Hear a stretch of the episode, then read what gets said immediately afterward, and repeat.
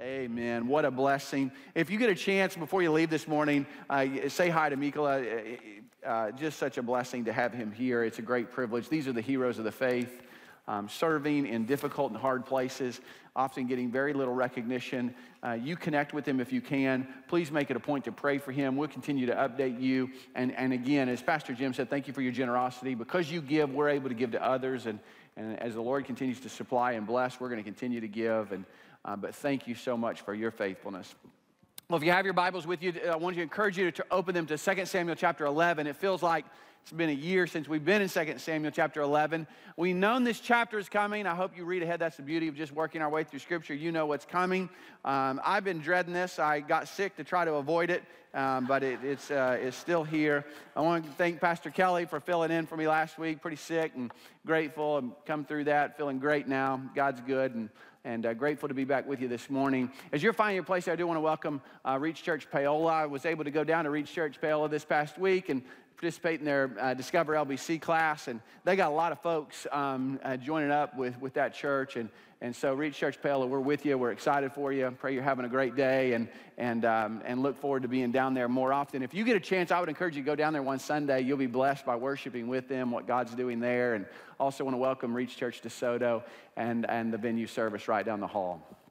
Well, we come to this passage, and uh, man, it's a difficult text. Uh, uh, I come to this, and, and uh, I'll be honest with you, uh, I've had a lot of time to study this, a lot of time to meditate on this chapter, and the more I've studied it, the more uh, I just kind of get sick at my stomach. I mean, it's just unbelievable. We, we come to this passage. In fact, one of the commentators, he said, I've had this quote, I, I wrote it down. He said, this, this chapter should make the hair on, the, on our arms stand on their end. That, that, if, uh, that if what happens in this chapter, if this could happen to David, the man after God's own heart, the, the great worship leader of Israel, the guy who wrote the vast majority of the longest book in the Bible, the great worship book of the Bible, the book of Psalms, the, the, the man upon whose throne the Messiah will sit. This is the man against whom all other kings are going to be judged. Is going to say they either walked in the, uh, in the, in the path of their father David or they did not walk in the, the, the path of their father David. This is, the, this is the great king of Israel. Folks, if this, if this could happen to David, then what's going to become of us? No one's exempt. That's the great lesson of this, of this chapter. And this is a warning. This chapter, I love this about God's Word. It speaks to the divine nature of God's Word. Because in our day and age, this story would have never made the light of day, would it? In the day of cover ups and great leaders just cover it all up. Guess what God does? We're going to put this story right here. And it is told in every gory detail. Why? Because God wants to warn us as I was studying this, uh, uh, this uh, two weeks ago, that I was in my office and out in the parking lot, a car alarm went off in the back parking lot, and that alarm was going, rah, and I'm trying to study, and I'm like, somebody turn that thing off. But it was as if God hit me and said, That's what this chapter does. It's, it's that warning. This could happen to you but by the grace of God, there go I. Let he who stands take heed lest he fall. This is here to remind us that this is what happens to man when he's left to his own devices. This is what we devolve into. So, with that sobering thought, let's pray together. We'll work our way through this text. Father, we thank you for your word. Lord, I pray that you would speak to us in it this morning with all these verses to cover. I pray that you would bring the, the clear principles of this passage to the forefront of our thoughts and our minds, make the principles clear, and help us, Lord, not to just be students of the word this morning. Help us not to just be hearers, but help us to be doers. God, we're not here for information, we want to be changed. So, Lord, speak to us, convict us, challenge us, draw us unto yourself, that we might live unto you and for your glory. We pray this in Jesus' name. Amen. Well, look with me at verse 1, chapter 11. It says, Then it happened in the spring, at the time when kings go out to battle, that David sent Joab and his servants with him and all Israel And they destroyed the sons of Ammon and besieged Rabbah, but David stayed at Jerusalem. So then it happened. Here it is.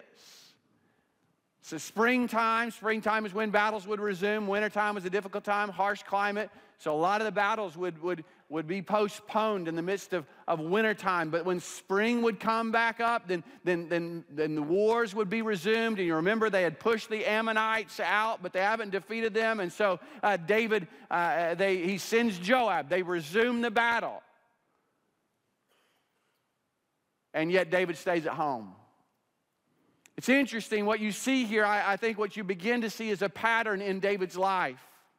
Remember where we're at. You remember this is uh, it's been a while since we've been in Samuel, but David has, has been established as king over Israel. After all the running and all the difficulty, he's finally been established as king. He's united the nation together. They have uh, defeated the Jebusites. They've taken Jerusalem. They've established it as the capital city. They put the Ark of God as the focal point of worship in the, in the city and in the nation. We're worshiping God. We defeated the, the Philistines. We pushed them back.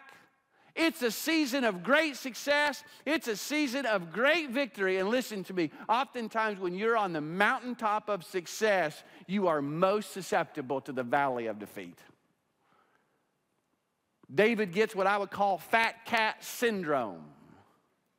He's made it, he's arrived, he's reached a new spiritual plane. And so now that I've reached this spiritual plane, I can let my guard down and begin to coast a little bit in my life.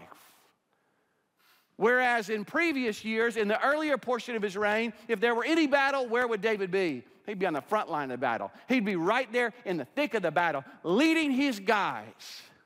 But now we've already seen in chapter 10 when they began this war with the Ammonites David sent Joab and stayed at home. And again, it's springtime. And David sent Joab and he stayed at home. He's somewhere he should not be. And he's going to do some things he shouldn't be doing with people he shouldn't be doing it. He's grown lax in his responsibilities. See, as I read this chapter, I don't think it's one day, boy, David was walking with God and he was faithful in his responsibilities and he was faithfully seeking the Lord, and all of a sudden he just tripped into idolatry. No, no, no, no, no. I think you're seeing a pattern in David's life where he's grown lax in his faithfulness to God He's letting his guard down more and more. He's giving an open door to sin and temptation. And when the temptation arises, because he's not fed his spirit and he's fed his flesh, it's going to be overcome. It's going to overcome him and he's going to lead him into sin. See, a passage, a verse that's been in my mind over and over again as I've been studying this is Galatians 6, verse 7. In that passage, it says, Do not be deceived. Paul says, Don't be, don't be duped. There's a law. He says, Don't be deceived. God will not be mocked. Whatever a man sows, that he'll also reap. He who sows to the flesh will from the flesh reap corruption. But he who sows to the Spirit will from the Spirit reap eternal life. See, the fact of the matter is, every day you're sowing in one of two fields. You're either sowing under your spirit or you're sowing under the flesh. And listen, you start sowing under your flesh and you stop sowing to the spirit and you let your guard down. You, flee, you feed your fleshly desires. Boy, you are in grave danger. And so, David, in a season of success and victory, has grown complacent. He's grown lax in his responsibilities, and he's given an open door to the enemy to work in his life. Well, look at what it says in verse 2. Now, when evening came, David arose from his bed and walked around the roof of the king's house. And from the roof, he saw a woman bathing, and the woman was very beautiful in appearance. So David stayed home. And uh, he gets up, he's bored, got nothing to do, can't sleep. Goes and begins to walk on his roof, and he saw with his eyes uh, he takes a look, and then he's going to begin to contemplate in his mind. Uh, we're going to talk about this a little bit more, but whenever sin presents itself in your life, when is the best time to deal with it? Immediately. It's the Barney Fife method of dealing with sin. Nip it in the bud. If you don't know what I'm talking about, go watch Andy Griffith's show. God bless you. Go re watch. Nip it in the bud. The moment sin comes up in your life, you run, you deal with it. And David here, he's wandering around and he looks and he sees. And what he sees with his eyes will become a thought in his mind, and a motivation in his heart is going to lead to a sinful action that's going to bear fruit of destruction in his life.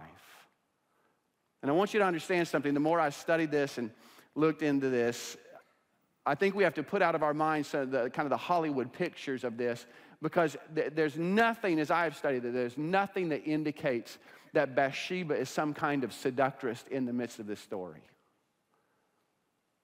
So don't picture some woman bathing and flaunting herself out in front of every everybody trying to, to gain the attention of, of David or any other man. That does not seem to be the picture here. This is a woman who's participating in a ceremonial cleansing that would have been her act of faithfulness in her devotion to holiness. And she's probably doing it, as many commentators said, in the evening so as to not be noticed and doing it under the cover of night and on her rooftop so she's not noticed by anybody. She's trying to be faithful unto God. We, we title this story uh, David and Bathsheba, but it's not about Bathsheba, it's about David and his sin. David will look with his eyes, he'll begin to contemplate in his mind, and at every step of the way, God gives him an out. 1 Corinthians 10 13, what does it say? No temptation has seized you except that which is common to man. And God is faithful. He'll pro- always provide a way of escape so that you may stand underneath the temptation. In fact, uh, James, uh, what, what does James say in James chapter 1? Let no one say when he is tempted, I'm being tempted by God. For God cannot be tempted by evil, and he himself does not tempt anyone, but each one is tempted when he's carried away and enticed by his own lust. And when lust is conceived, it gives birth to sin. And when sin is accomplished, it brings forth death. God will not be mocked. You sow to your flesh you're going to reap death. Here's David. The warning signs are there, and he keeps taking another step. What does it say in verse 3? So David sent and inquired about the woman. And he said, Is this, and, and one said, Is this not Bathsheba, the daughter of Eliam, the wife of Uriah the Hittite? So David takes it a step further. He's looked with his eyes, he's contemplated with his mind. There's lust in his heart. He inquires about the woman. He makes an inquiry. And the picture here that I think uh, is here is that the, the servant is trying to warn David. He's trying to shake David and get him to see that what he's doing is wrong. So the servant says to David, This is Eliam's daughter. Now, who is Eliam? If you read on further, we'll get there. 2 Samuel 23, you find out Eliam is one of David's mighty men. This is one of David's close comrades in arms. This is a man who was faithful unto God. This is a mighty warrior, faithful unto God. And so the servant says, David, that's Eliam's daughter. Man, you start looking at a woman, remember this, that's somebody's daughter. So his servant saying, David, you better wake up. This is Eliam's daughter. You would, don't do this. Not only is Eliam's daughter, it's Uriah the Hittite's wife. Now, Uriah, 2 Samuel 23, he's also one of David's mighty men. And not only that, but Uriah was a Hittite. He's a Gentile who is evidently converted uh, to worship of Jehovah God, the one true God of Israel. And he's so faithful, he becomes a part of David's mighty men. And he's evidently so faithful that Eliam says to one day he's out there in the field with, with uh, Uriah, maybe uh, uh, practicing for military strategy or doing whatever they're doing. And he looks over at uh, uh, uh, Uriah and says, Hey, I'd like for you to meet my daughter. You're the kind of guy that I'd like my daughter to marry. That's pretty special, isn't it? He's a Gentile. He says, I'd like you to meet my daughter. In other words, these are two faithful men. In fact, Eliam, do you know who Eliam's dad is? Eliam's dad is Ahithophel. And who is Ahithophel? Ahithophel is the great counselor. He's an elder in the nation, and he's a counselor unto David. This woman's got great godly lineage. And in fact, Ahithophel later on, Absalom's going to lead a coup against his dad. And guess who's going to go with Absalom? Ahithophel. You think Ahithophel finds out what goes on here? And how many of you grandpas, you got, you got a granddaughter, and some man violates your granddaughter? It dead. So, David, wake up, buddy. Is David going to heed the warning? Listen to me. Sin will make you stupid. Sin will make you dumb. Yeah, I was trying to think of illustrations. I ain't used this one yet, but it's probably a bad illustration, but I'll use it on this 11 o'clock service. You know, you think of, you think of fish. I like to fish, I haven't been fishing a long time. But fish got to be some of the dumbest animals in the world. We take those lures, do those things even look real? Don't you think some little fish, the mama fish is like, now someday, someday you're going to be out there and you're going to see one of these big shiny deals floating in the water. Don't go biting on that thing because it will hook you. An little fish out there and says, Mama told me about this, but it looks so shiny and they take a bite, and down they go. Listen, all throughout this, it's blaring the warning signs. You better stay alert because sin will make you do stupid things. This is the guy. David is going to set his face against God. This is the guy who, when Goliath comes against God, what does David say? You don't come against God. And yet, here, David is going to set his face. He's going to mock God that I can do whatever I want to do and I can get away with it. So he sent and he in, inquired. They tell him who she is. Well, he doesn't stop, does he? Verse 4 David sent messengers and took her, and when she came to him, he lay with her. And when she had purified herself from her uncleanness, she returned to her house. The way it's written, folks, it's not pretty. I mean, th- there is no, there's no affection here. Th- this is the guy who showed kindness to Mephibosheth. Amazing kindness to Mephibosheth. This is a guy who showed kindness to the king of Ammon after his father had died, although the kindness wasn't reciprocated. This is a guy who's shown kindness in every instance. And here, it's cold, it's dark. Notice those verbs. He sent, he took, he lay, she returned. He did his deed and then just went on his way. There was no affection here. There's no taking her out on the town. There's no nice dinner. There's no words of affection here. He didn't even say her name. He just does what he wants to do and his fleshly desires and sends her on his way and probably thinks I've gotten away with it. Nobody's seen. I can do whatever I want to do. He set his face against God. But listen to me God will not be mocked. So, what does it say in the next verse? Verse 5 the woman conceived, and she sent and told David and said, I am. The only words you get from Bathsheba in the whole chapter. It's interesting. Why didn't she tell Uriah? You know what I think? We don't really know. I think David told her, You don't tell anybody. You keep your mouth shut.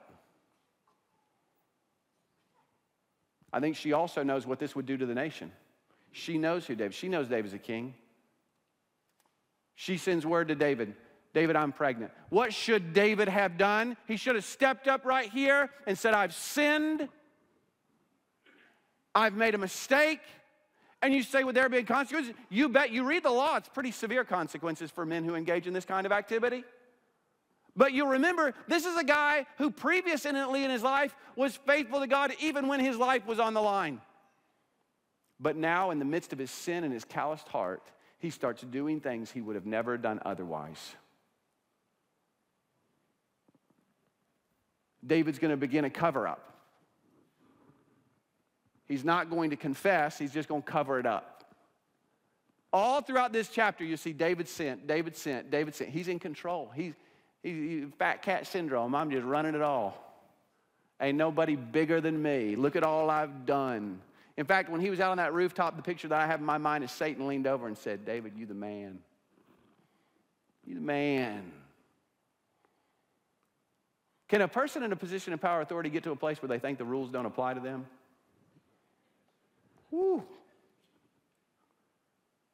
So could David.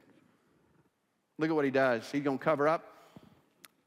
Verse 6 Then David sent to Joab, saying, Send me Uriah the Hittite. So Joab sent Uriah to David. He's going to be in league with who? Joab. Is Joab a moral man? No. This is a guy who killed Abner in cold blood. This is not a moral man. He's a great warrior, great commander of battle, but not a moral man.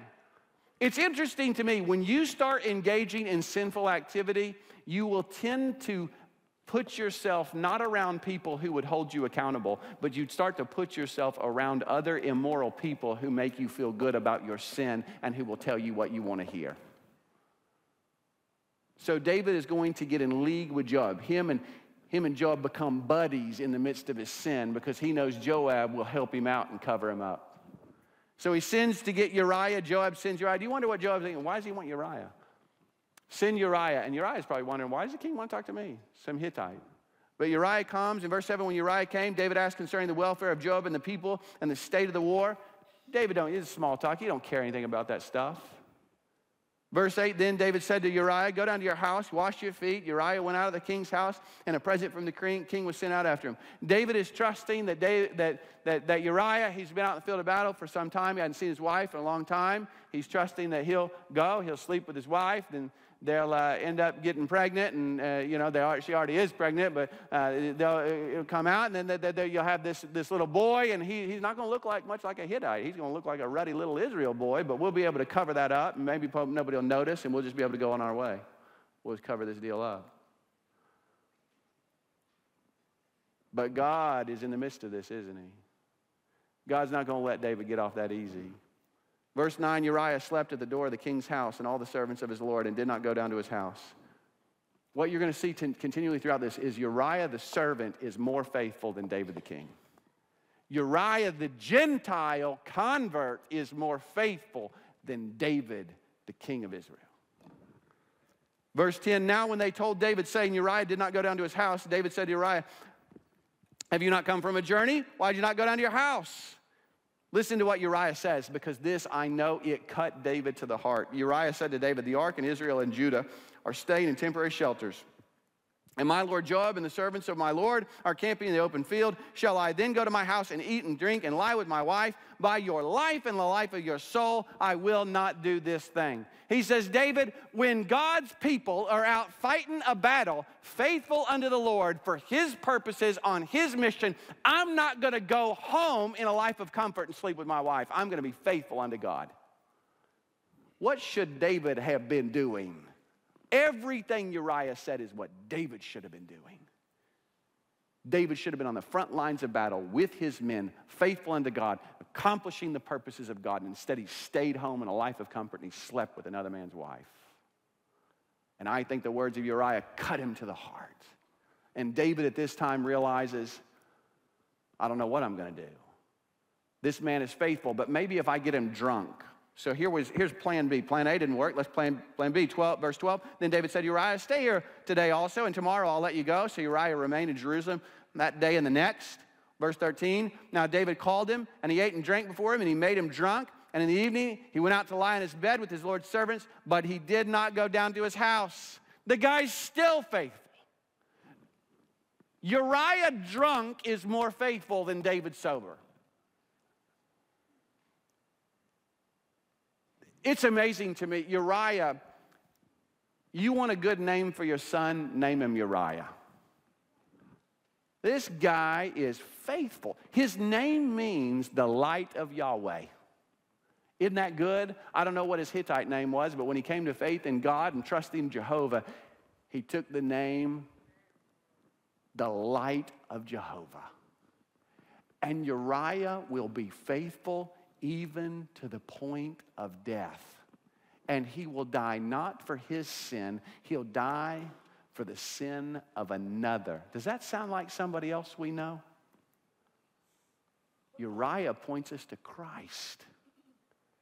David, who's supposed to be the man pointing us to Jesus, is unfaithful, and yet Uriah will be faithful. It's so amazing, man. I'm getting a little ahead of myself, but David, Uriah will send him out, or, or David will send Uriah out, out into battle, and he's going to say to Joab, Let your men withdraw from him and let him die.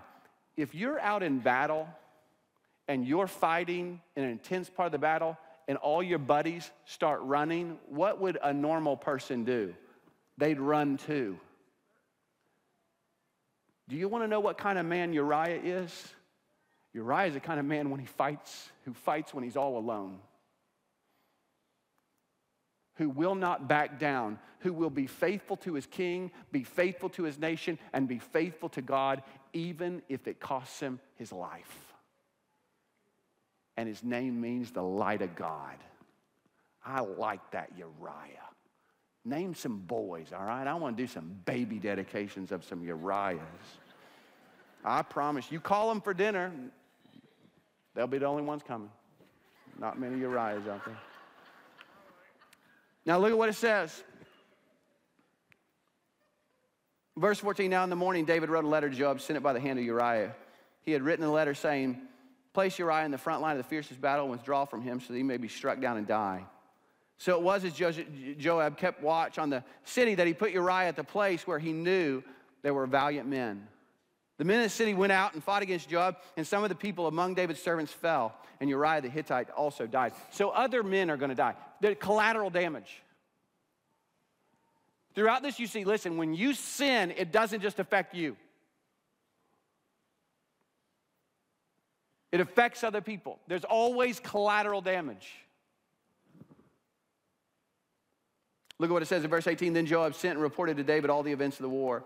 He charged the messenger, saying, When you have finished telling all the events of the war to the king, and if it happens that the king's wrath rises and he says to you, Why did you go so near to the city to fight? Did you not know that they would shoot from the wall? Who struck down Abimelech, the son of Jerubbesheth? Did not a woman throw an upper millstone on him from the wall so that he died at Thebez? Why did you go so near the wall? Then you shall say, Your servant Uriah the Hittite is dead also. Now we got code language. Verse 22 So the messenger departed and came and reported to David all that Joab had, had sent to him to tell. The messenger said to David, The men prevailed against us and came out against us in the field, but we pressed them as far as the entrance of the gate. Moreover, the archers shot at your servants from the wall, so some of the king's servants are dead, and your servant Uriah the Hittite is also dead. Now, what's interesting about this, in other situations, we have seen messengers bring news to King David of men who have died in the field of battle. And what was David's typical response? Not good. He was grieved, he was hurt, and the messenger who thought he was bringing good news ended up dying. But David, here in the midst of his sin, listen to how he responds. Verse 25 Then David said to the messengers, Thus you shall say, say to Joab, Do not let this thing displease you, for the sword devours one as well as another. Make your battle against the city stronger and overthrow it, and so encourage him. You know what God said, David says? It's no big deal. The messenger comes says a bunch of men died in battle, and Uriah the Hittite, your servant, he died too. Well, I guess that's what happens. People die in war. Man, you talk about a deranged individual whose heart has been calloused by sin to the extent that men dying is just, just part of war, no big deal. Well, look at what it says next in verse 26. Now, when the wife of Uriah heard that Uriah, her husband, was dead, she mourned for her husband. Bathsheba's been caught up in this deal. David stayed home. And if he's going to stay home, he should have been the man, the man who's protecting the wives of the soldiers who are being faithful and putting their life on the line. This is the guy who's supposed to be the shepherd of the nation. He's no longer a shepherd, he's a predator. He's become a wolf. He's a creep. And he doesn't care.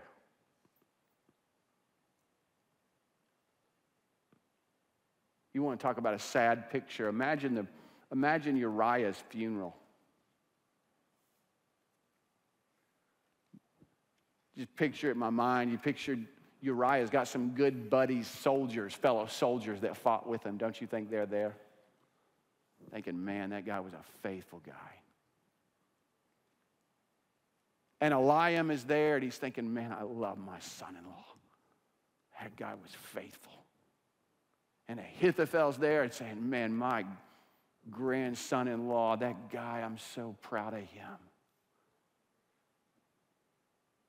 And Bathsheba's grieving.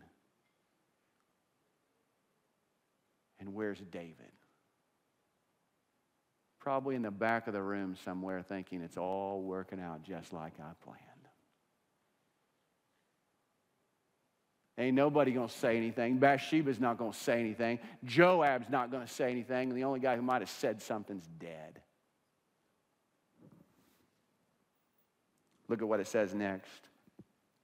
Verse 27 When the time of mourning was over, David sent and brought her to his house, and she became his wife and then she bore him a son. This to me is about as, I mean, just when you think it can't get worse. David has committed adultery and murder, cold blooded adultery and murder. And now, now he sets himself up as the good guy. Because what happens is Bathsheba's got no husband. And typically, what would happen is if, you're, you're, uh, if a woman became a widow, her husband's brother would become responsible to take care of her. But it appears Uriah the Hittite didn't either have a brother or when he converted to Judaism, his brother or his family didn't go with him. And so there's nobody there to take care of Bathsheba. And guess what David does? Well, I'll, you know, kind, benevolent king that I am, she can come over and stay with me, I guess. And everybody, wow, David, boy, you are so generous. Yeah, yeah, I'm just a kind, benevolent guy. But David, she doesn't have any children. Well, I guess I can give it the old college try. See if we can't have some kids. Oh, David, you're so benevolent. And you get to this part of the story and you think he got away with it. I mean, we read these stories so much, we're so accustomed to them. But if you're reading this for the first time, you get to that point. If you stop it right there, you think, my goodness, the guy's committed adultery and murder.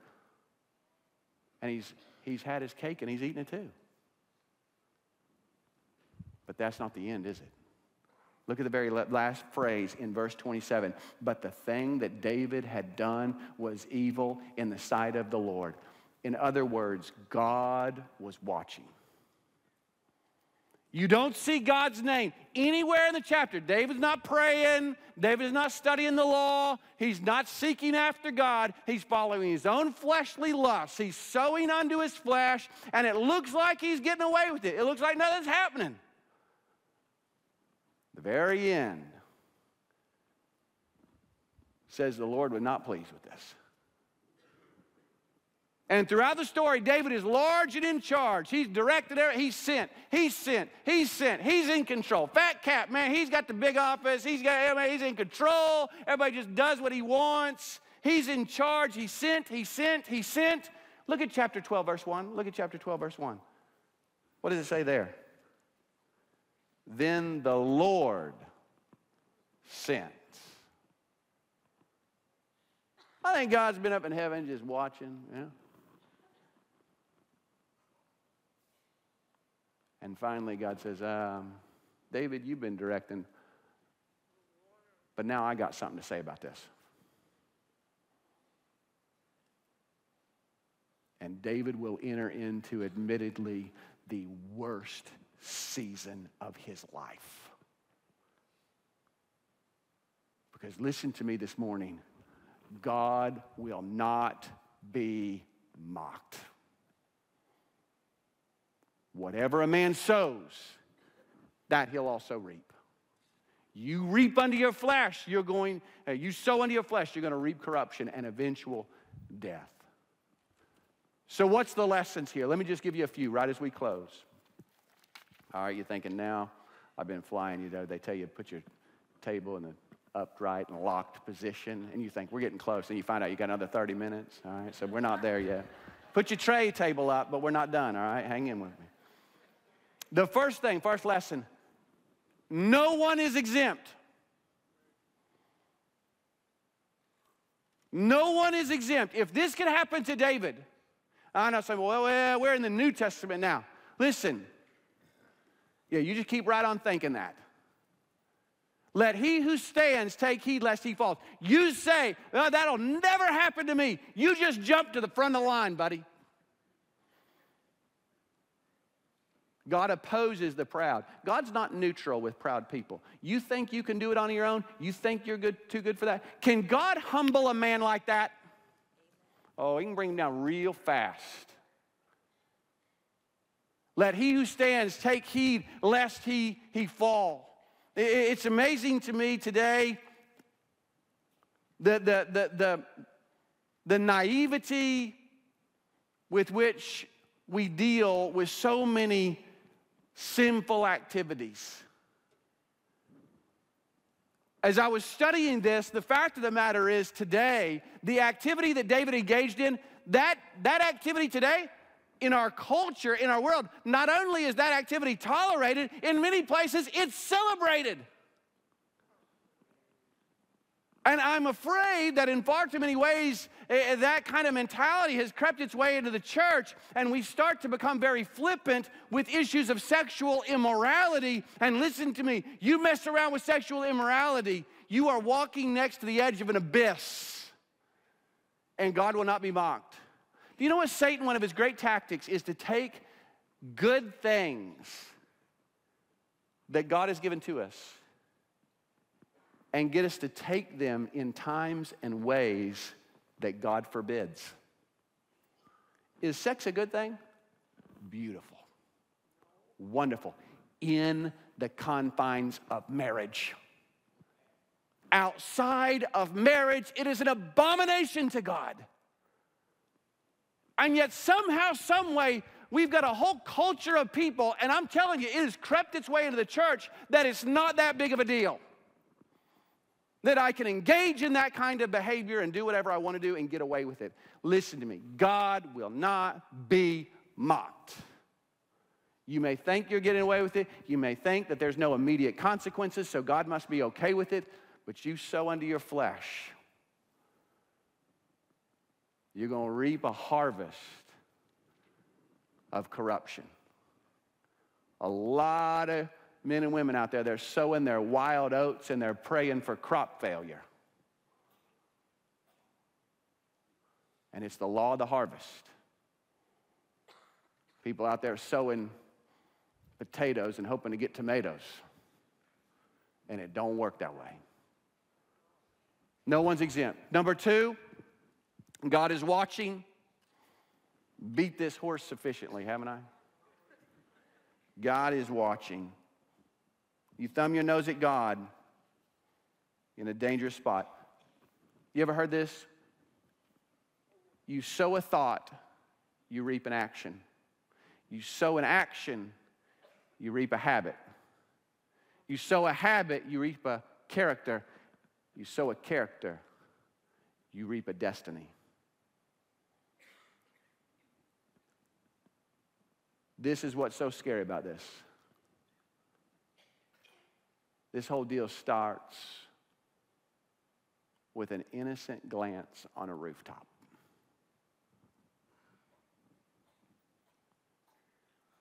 You remember that little childhood? Be careful, little feet, where you go. Be careful, little feet, where you go. For your Father up above is looking down with love. Be careful, little feet, where you go. God is watching. Thirdly, what do we do to deal with temptation? Three things. Three things, I promise. We're almost, put that table up, almost. We're almost there. Just really quickly, how do you deal with temptation? Number one, you deal with it immediately. I said it earlier. You nip it in the bud. Compare this, 2 Samuel 11, compare it to Genesis 39 with Joseph. What did Joseph do when temptation was presented to himself? So we all have fleshly desires and lusts. The danger is when your fleshly desires and lusts are presented with an opportunity. Now you got a problem. Me, see, I, I love eating ice cream. If faith buys ice cream, I'm in trouble because now temptation has met opportunity and I'm going to eat. Temptation, opportunity. When it was presented to Joseph, what did he do? he ran for the hills. Don't mess around with it. Don't linger there. Don't begin to let it ruminate in your mind because you have a fleshly lust that you're waging war against and you feed that flesh. It will overtake you and lead you into sin. You guys realize this. You, you and I, through faith in Jesus Christ, sin no longer reigns in our lives, but it does remain. Amen? and you're going to struggle with your sinful flesh until you meet Jesus face to face. And you let your guard down, you start messing around with sin, it'll take you out. Deal with it immediately, deal with it ruthlessly. That's what Jesus said in chapter 5. What did he say? If your right eye causes you to stumble, what do you do? Plug it out. Eh, that sounds pretty extreme, doesn't it? It's meant to be extreme. Better in enter heaven with one eye than to hell with both. It simply means this all of us have our stuff. I don't know what your stuff is, but you better, you better know what you're capable of, and you better put up some safeguards in your life, and whatever precautions you have to take, do it. It's not worth it. Whatever it is, cut it out. Be ruthless in your relationship to sin. Um, Robert Murray M'Cheyne, uh, I was reminded of this quote from him. He said that I, Robert Murray M'Cheyne, uh, has the Bible reading plans that are amazing. If you ever used his Bible reading plans, he, the guy was an amazing man of God. Listen, this is what he said I am convinced that the seed of every evil deed known to man dwells within my heart.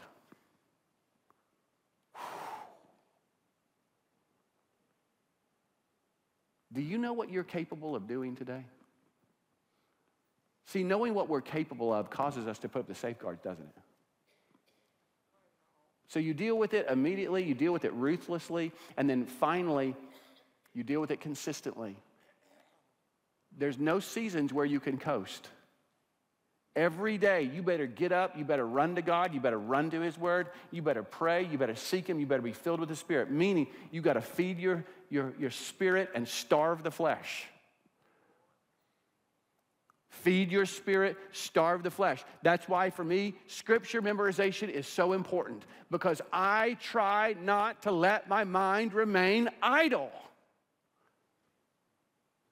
And if I'm memorizing scripture, I've always got a scripture in my mind. And I can meditate on that and I can feed my spirit rather than my flesh because I know my flesh. Final two things. Number one, Christ is the only hero. This story reminds us, boy, we get enamored with David. Boy, David is awesome. He's wonderful. He's great. He points us to Jesus in so many ways. But this story is here to remind us there's only one hero of Scripture, and his name is Jesus. You get, you get real excited about Abraham, and then you find the guy lying like a rug. So lying about his wife every time he gets a chance. Guess what you know? Abraham's a sinner. You get excited about Noah. Next thing you know, he's drunk and naked in a tent. You get excited about Moses. You find out he kills somebody. You get excited about Peter, and guess what? He denies Christ in the presence of a servant girl. There is only one hero of Scripture. There's only one great king. The first great king, Adam, he fell in the garden. This next great king, David, he fell right here. But the, the last king, the final king, the final Adam, the greater David, he will be tempted. You remember, he gets baptized, the Holy Spirit descends like a dove. God speaks from heaven and says, This is my beloved Son in whom I'm well pleased. And then the Spirit led him out in the wilderness to be what? Tempted but he was faithful. And he would be faithful unto death. and He died on a cross for our sins. And listen, He's our only hero, and He's our only way to overcome sin. Every one of you got a sinful flesh. Just like Paul. You want to do a neat study? Romans chapter 7. I'm studying ahead for Romans. It's so much fun. Paul in Romans chapter 7, you know what he says? The evil I don't want to do, I do. He said, I don't even understand what I'm doing. I love it. It's just so, it's blatant honesty with Paul. I don't even understand what I'm doing. That what I don't want to do, I do. What I want to do, I don't do. It always causes me to say, well, Paul, what were you doing? Inquiring minds want to know, what were you doing? It doesn't tell us. You know why it doesn't tell us? Because Scripture wants us to know we can put our own stuff in there. Because we've all been there. You ever been there? Say, I don't want to do it, but I keep doing it. What's wrong with me? I don't understand my activity. And you know, it gets to the end of chapter 7, and Paul says, Who will, uh, wretched, wretched man that I am, who will save me from this body of sin and death? And then what does it say? But thanks be to God through our Lord Jesus Christ, and it leads into the greatest chapter in all of God's Word where He says, Therefore, there is now no condemnation for those who are in Christ Jesus. For the law of Spirit of life in Christ Jesus has set you free from the law of sin and death. What the law could not do because it wasn't flesh, God did send His own Son, the likeness of sinful flesh, as an offering for sin. He condemned sin in the flesh so that the requirement of the law might be fulfilled in us who don't walk according to the flesh, but according to the Spirit. You know what that says? really fast. That says the Spirit enables you to say no to sin and yes to God. But you better feed your spirit or your flesh will win. Because just because you come to know the Christ doesn't know doesn't mean that the desires go away. Jesus is our only hope. He's our only safeguard. He's your only safe haven. And here's the best news today. Best news of all. Save the best for last. Promise you, this is it. God forgives.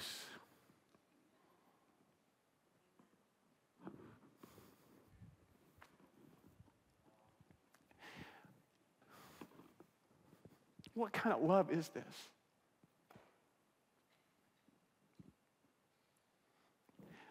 I look at this and I say, God, how could you forgive him?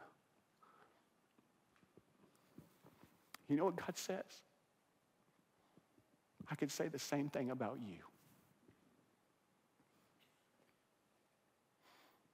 You know, we study Saul and we give Saul such a hard time, but the fact of the matter is, as much as I studied Saul, he didn't do anything compared to this. What made the difference? I'll tell you what made the difference. David, when finally confronted with his sin, was pierced to his heart and he turned to God in repentance and faith. He wrote Psalm 51 be gracious to me, O God, according to your loving kindness, according to the greatness of your compassion. Blot out my transgressions. Wash me thoroughly from my iniquity and cleanse me from my sin. For my sin is ever before me. Against you and you only have I sinned and done what is evil in your sight, so that you're justified when you speak and blameless when you judge. Behold, I was brought forth in iniquity, as sin my mother conceived me. Behold, you desire truth in the innermost being. He's been a liar. God, I know you desire truth.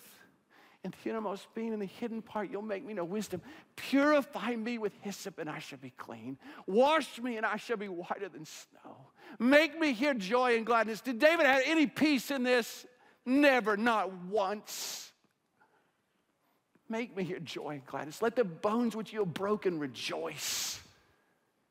Hide your face from my sins and, and, and blot out all my iniquities. Create in me a clean heart, O oh God, and renew a steadfast spirit in me. Do not cast me. You know the one thing David, when he was in his sin, he said, God, I can lose everything. I can't lose you. When we sin, we separate ourselves from God. David says, Don't cast me away from your presence. Don't take your Holy Spirit from me. Restore to me the joy of my salvation. Then I'll teach transgressors your way, and sinners will be converted to you. And God forgave him. Were there consequences? You bet there were consequences. They're going to pay the consequences. You can, you can make the argument that David's sin is the most consequential sin outside of the sin of Adam and Eve in the garden. All kinds of consequences. But you know the beauty of it? God walked with him through all those consequences. And he finally had a clear conscience before the God. And I don't know where you're at today. Maybe you're here and you have a guilty conscience. You have no peace because you've wandered from God. You've engaged in behavior you never thought you would engage in. I'm telling you today, today can be the day of salvation for you. Today can be the day of repentance, and God will restore you. He will forgive you, and whatever consequences you face, He'll walk with you through them. God has all kinds of ways of dealing with your consequences, but the number one priority of your life must be to turn back to God in repentance, and He will embrace you, and you will know the blessing of a clear conscience. You can't put a price tag on a clear conscience, can you? To lay your head on the pillow at night knowing you're not perfect, but you're honest. And it's out there. And I'm walking with God. Father, we thank you for your word today that speaks so plainly to us about sin and how you feel about sin. What David did was evil in your sight. God, I pray for the one who has, is walking in sin and disobedience today, and maybe they've convinced themselves it's not that bad. Maybe they've convinced themselves that you don't really care. God, I pray that they would see primarily what their sin does to you. Not, not even primarily how it hurts other people, not even primarily how it hurts themselves, but they would say, as Joseph said in that episode in, in Genesis 39, when he said, How could I do this thing and sin against my God? It was David who said, Against you and you only have I sinned. I pray, Lord, that they would begin to see the depth of their sin and how it hurts your heart. But I pray also that they would see how much you love them and the solution that you provided in Jesus Christ. And I pray, I pray that your kindness would overwhelm them. Your kindness leads us to repentance. I pray today they would run to you and know your forgiveness, know your freedom, know the blessing of a clear conscience. You don't expect us to be clean, you just expect us to be honest, to own up to our sin. Lord, I pray that they would come to you, they would run to you and know your grace and your forgiveness today. Lord, we love you. We pray all of this in Jesus' name. Amen.